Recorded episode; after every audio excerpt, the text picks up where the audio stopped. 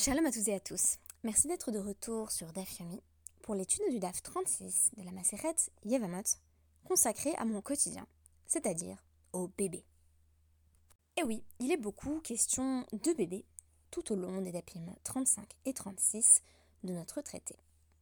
Deux références seront présentées aujourd'hui. Elles vont dans deux sens que l'on pourrait qualifier d'opposés. D'une part, Babies, le documentaire disponible sur Netflix, qui s'intéresse à la première année de la vie de bébé. Le premier épisode va notamment mettre l'accent sur la biologie de l'attachement et la manière dont l'affection se développe chez les parents. De l'autre côté, Ariès, l'historien, nous montre à travers son histoire de l'enfance en Occident que la survalorisation du bébé pourrait bien n'être que l'un des fruits de la modernité, puisque pendant bien longtemps, le bébé avait, somme toute, des chances assez limitées de survivre et par conséquent, il faisait l'objet d'un investissement émotionnel limité. Cette idée, nous l'illustrerons à travers l'exemple de Montaigne. Montaigne que l'on connaît pour son humanisme et moins souvent pour son insensibilité face à la mort de tout jeune enfant qu'il n'a pas véritablement regretté. Et pourtant, Montaigne n'est pas particulièrement inhumain, mais son rapport au bébé constitue, à mon sens, le reflet d'une époque. C'est ce qu'Ariès me semble éclairer, à travers les faits historiques qu'il nous présente dans son livre. Je me référerai également à un article qui m'a été très utile d'Isabelle Dubois, intitulé « Sensibilité à la vie et à la mort des enfants en bas âge dans les mentalités et la littérature du seizième siècle ». Dans une première partie, j'évoquerai donc le rôle de l'enfant à mettre dans le hiboum, c'est-à-dire dans l'impératif de mariage léviracique. Il sera aussi question des situations où l'on cherche au contraire à éviter d'avoir des enfants. Par exemple, pour rendre plus clair le statut d'une femme et par conséquent la paternité de l'enfant. Ce faisant, je me fonderai sur les acquis du D A F d'hier pour mieux illustrer cette question. Je me pencherai ensuite sur le texte de notre D A F du jour, qui témoigne d'un rapport particulier au bébé comme investissement, somme toute incertain. Puis, dans un dernier mouvement de la réflexion, je vous proposerai un parallèle avec les essais de Montaigne, dans lesquels, le moins qu'on puisse dire, c'est qu'ils ne dénotent pas d'un intérêt particulier pour les tout jeunes enfants.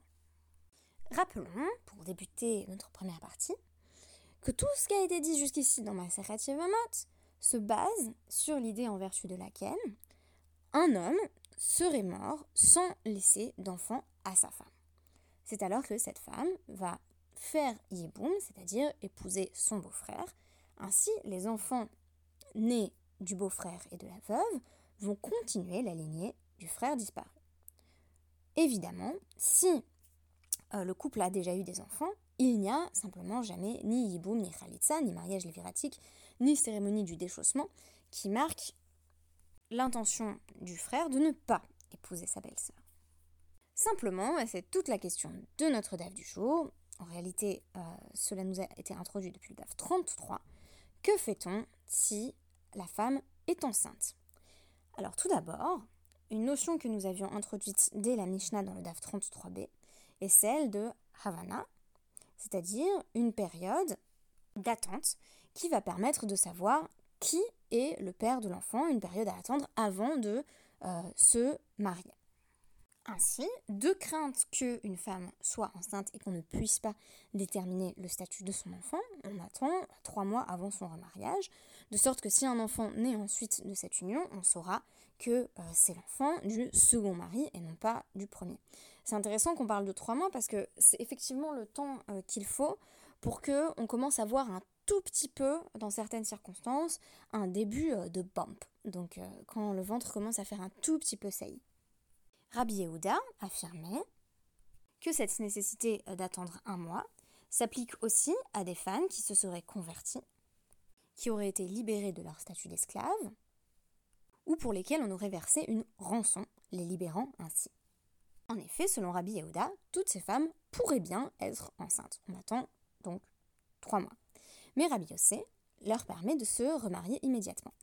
Et là, on parle directement de contrôle des naissances, puisque Rabba explique la position de Rabbi Yossé en affirmant que toutes ces femmes euh, ont pris leurs précautions pour ne pas tomber enceinte. Donc, elles ont utilisé, par exemple, un mors, euh, ce qui est euh, véritablement l'ancêtre euh, du stérilet, donc une sorte de, de tissu qui se voulait euh, absorbant, qui était placé euh, dans le vagin. Simplement, Abaye de répondre « Ah bah oui, mais ça marche pas forcément, auquel cas elles peuvent quand même être enceintes. » Une femme captive, notamment, n'avait pas forcément accès euh, à des méthodes contraceptives efficaces, et même si elle y avait accès, on n'est pas absolument sûr que euh, ces méthodes étaient à toute épreuve, pour des raisons évidentes. Si on dit toujours à l'heure actuelle que la contraception, c'est pas cent pour cent, alors qu'on a tout de même des méthodes relativement efficaces, imaginez euh, à l'époque du Talmud. Tout d'abord, ce que ça nous montre, c'est qu'il euh, y avait une logique de contrôle des naissances, c'est-à-dire qu'il euh, y avait des femmes particulièrement qui affirmaient là, c'est pas le bon moment pour tomber enceinte. Et donc, elles allaient faire en sorte de tout mettre en œuvre euh, pour que cela n'arrive pas. Pour Rabbi Yossé, on se fonde sur leurs efforts, c'est-à-dire qu'on part du principe que si elles font tout pour ne pas tomber enceinte, elles ne vont pas tomber enceinte. Tandis que pour Rabbi Yehuda, euh, peu importe qu'elles fassent des efforts pour ne pas tomber enceinte, il y a tout de même un risque. Et oui, la contraception euh, n'est pas absolument euh, euh, sûre et certaine, surtout euh, dans ce contexte. Mais revenons-en à la situation du Yéboum.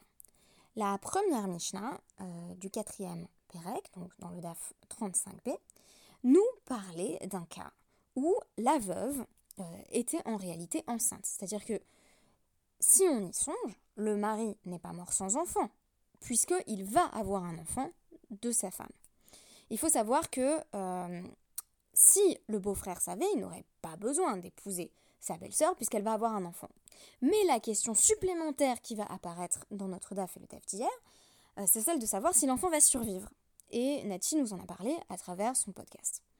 Alors, il faut attendre, le cas échéant, pour savoir si l'enfant qu'elle attend euh, est viable. Si elle donne la vie à un enfant euh, qui survit, qui grandit, il n'y aura pas besoin de yiboum, puisque en réalité, cet homme n'a pas laissé sa veuve sans enfant. L'enfant est simplement venu à partir de la mort de cet homme, ou plutôt, évidemment, il a été conçu avant la mort du père, mais est né après la mort de celui-ci. Toutefois, si l'enfant ne survit pas, s'il y a par exemple une fausse couche, alors le yiboum recommence à s'appliquer. Notre Daf va ici citer la Mishnah. En havalad shel kalma roule. Littéralement, si l'enfant n'est pas viable. Quel est le cas ? Il s'agit du cas où un yavam, donc le beau-frère de la veuve, l'a épousée, tandis qu'elle était enceinte. Mais il s'est révélé par la suite que cet enfant euh, n'a pas euh, survécu.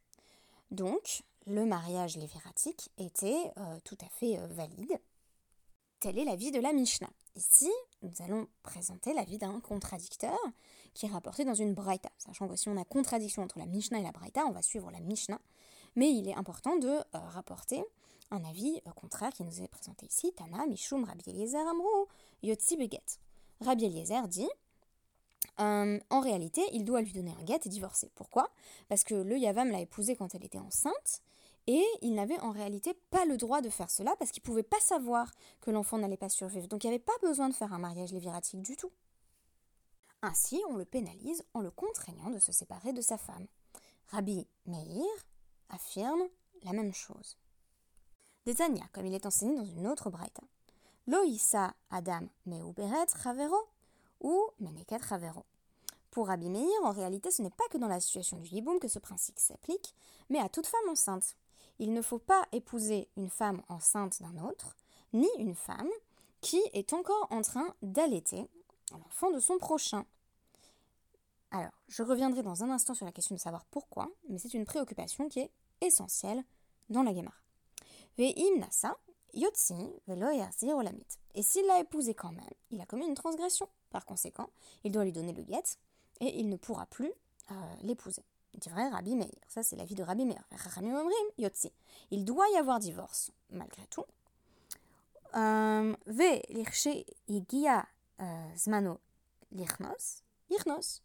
quand le temps sera venu où il peut l'épouser, qu'il l'épouse. Alors qu'est-ce que c'est ce temps où il peut l'épouser? Et pourquoi euh, une femme enceinte ou une femme allaitante euh, ne peut pas se marier? Eh bien tout simplement parce qu'il y avait une préoccupation très forte à l'époque de la Guémara, c'était celle de ne pas lancer une nouvelle grossesse trop tôt après la première.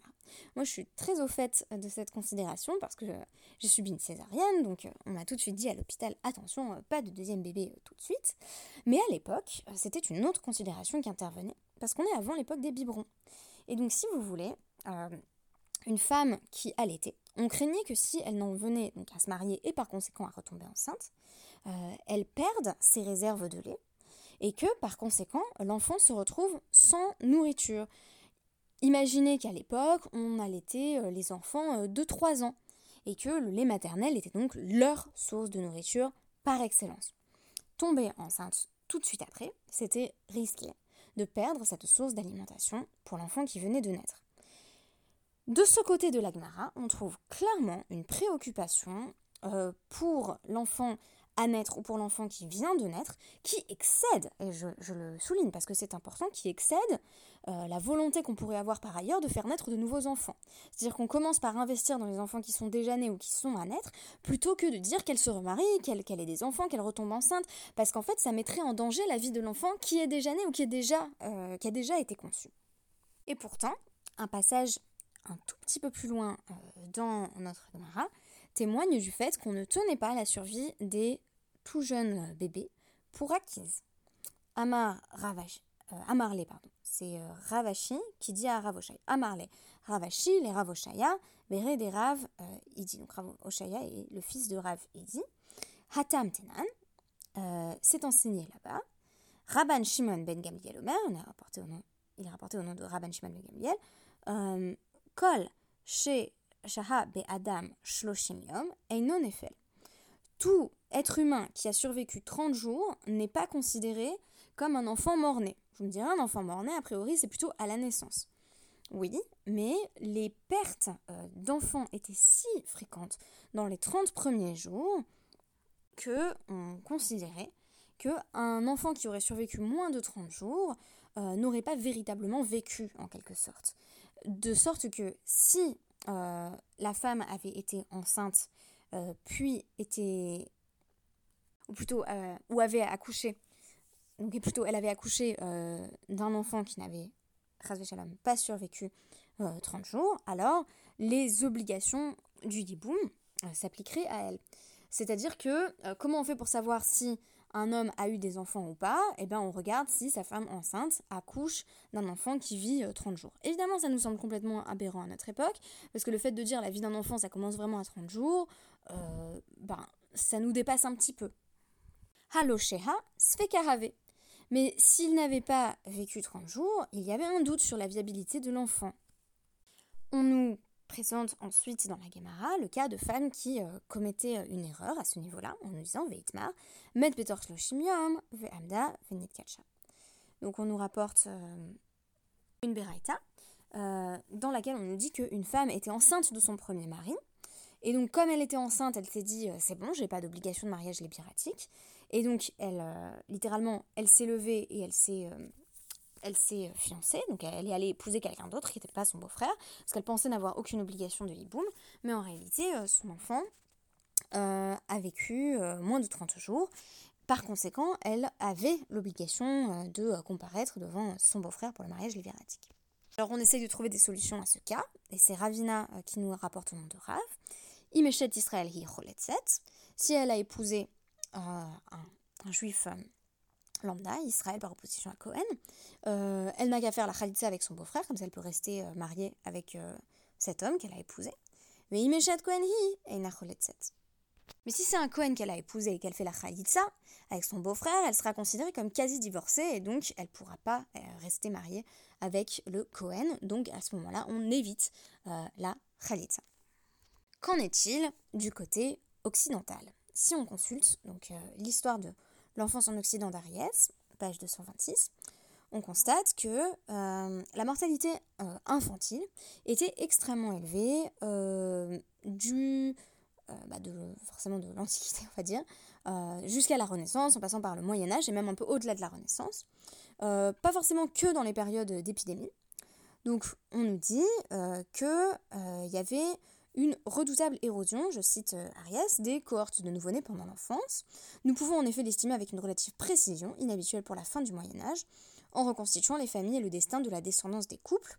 Donc euh, il étudie particulièrement euh, une, euh, un sous-groupe de, de Florentins, Euh, en révélant que, euh, sur près d'un millier d'enfants nés de cent cinquante-deux unions légitimes entre mille trois cents et mille cinq cent cinquante, vingt pour cent d'entre eux euh, étaient morts avant l'âge de trois ans. Ainsi, c'était seulement l'enfant qui avait grandi suffisamment qui suscitait un intérêt plus grand euh, de ses parents, parce qu'on jugeait qu'il avait échappé à un, un grand nombre de, de dangers, à des maladies, et que euh, les chances de le garder en vie ne cessaient d'augmenter, de sorte que euh, la courbe de la mortalité se tassait avec l'âge. C'est aussi le moment où l'enfant d'ailleurs sortait du cadre du maternage et se trouvait en contact euh, avec son père. C'est ainsi que Montaigne affirme dans ses essais « Une vraie affection est bien réglée, devrait naître et s'augmenter avec la connaissance qu'il nous donne d'eux.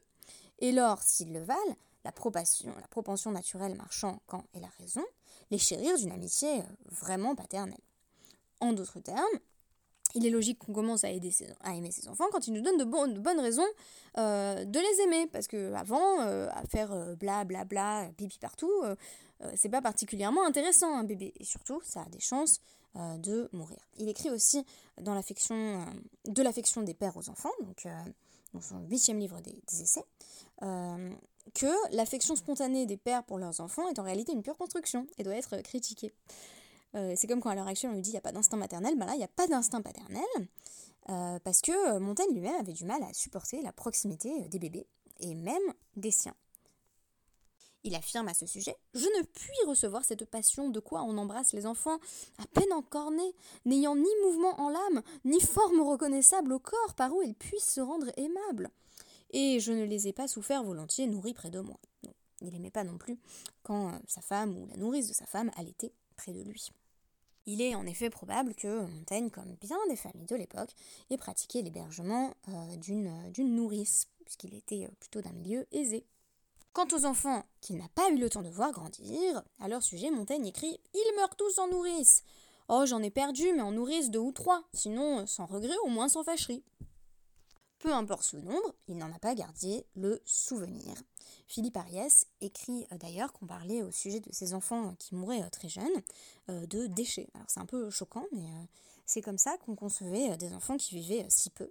Et euh, je trouve ça très frappant qu'ils disent qu'en fait, euh, bah, un bébé, euh, ça n'a pas de forme reconnaissable au corps, ça n'a pas de mouvement en l'âme, euh, ça fait pas grand-chose d'intéressant en fait.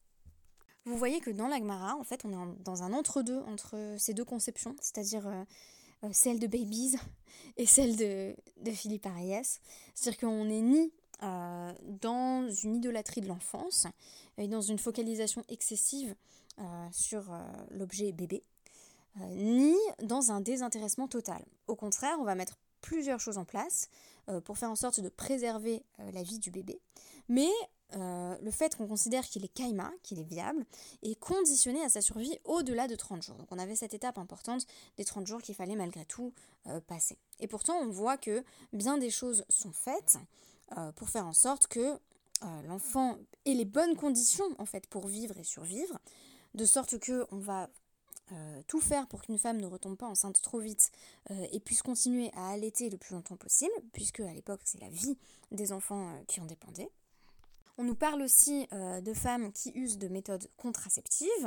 Je vous ai mentionné quelques-uns des cas, mais un autre cas dans lequel euh, les femmes vont faire en sorte de ne pas tomber enceinte, c'est justement après avoir eu un premier bébé.